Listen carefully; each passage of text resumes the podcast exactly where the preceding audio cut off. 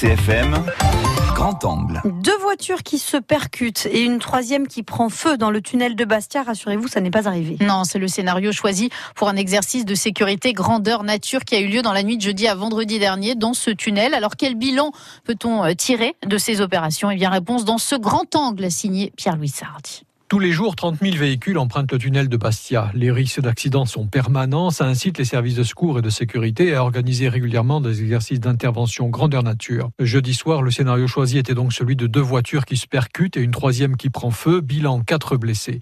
L'alerte est donnée. En cinq minutes, pompiers, policiers de Bastia sont là avec les agents des routes de la collectivité de Corse. Dans le tunnel en fumée, une véritable ruche s'affaire autour de l'accident. Fais le maintien de tête à la victime. Occupe-toi de la victime. Monsieur, vous arrivez bien à bouger les jambes Bougez les jambes, voilà, parfait. Bougez les bras, bougez les bras, vous arrivez bien. Vous avez mal juste aux côtes. Donc la douleur de 0 à 4 est toujours à 2, monsieur. Oui. Vous n'avez pas perdu connaissance, pas, pas de perte de conscience? Non. Vous vous souvenez de tout? Absolument. D'accord. Bien vite, deux blessés sont évacués, mais dans l'autre voiture, il faut désincarcérer la conductrice. À l'aide de pinces hydrauliques, les pompiers découpent le toit. Présent, il faut extraire la blessée. J'arrive ou pas à le faire sortir Fais le maintien de tête. Hein. Il sort pas du tout, il bouge pas. Prenez. N'inquiétez pas, madame, d'accord. On se répartit là, tout le long. On est bon là Fais, On est bon C'est c'est bon. Allez, pour info, le brancard il est là. Hein.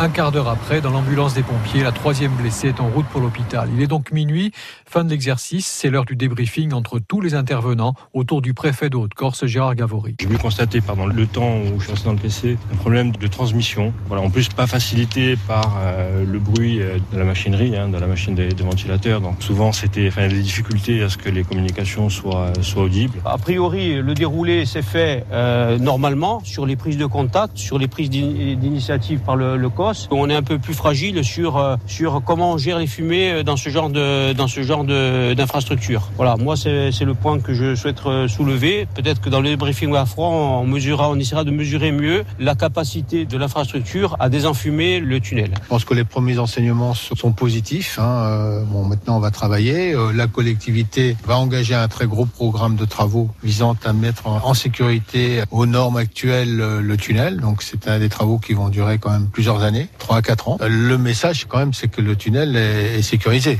S'il n'était pas sécurisé, il ne serait pas bien sûr ouvert à la circulation. Bilan positif donc, mais pour cet exercice réalisé de nuit et sans aucun véhicule, deux jours en plein mois d'août dans le tunnel de Bastia, la réalité serait complètement différente.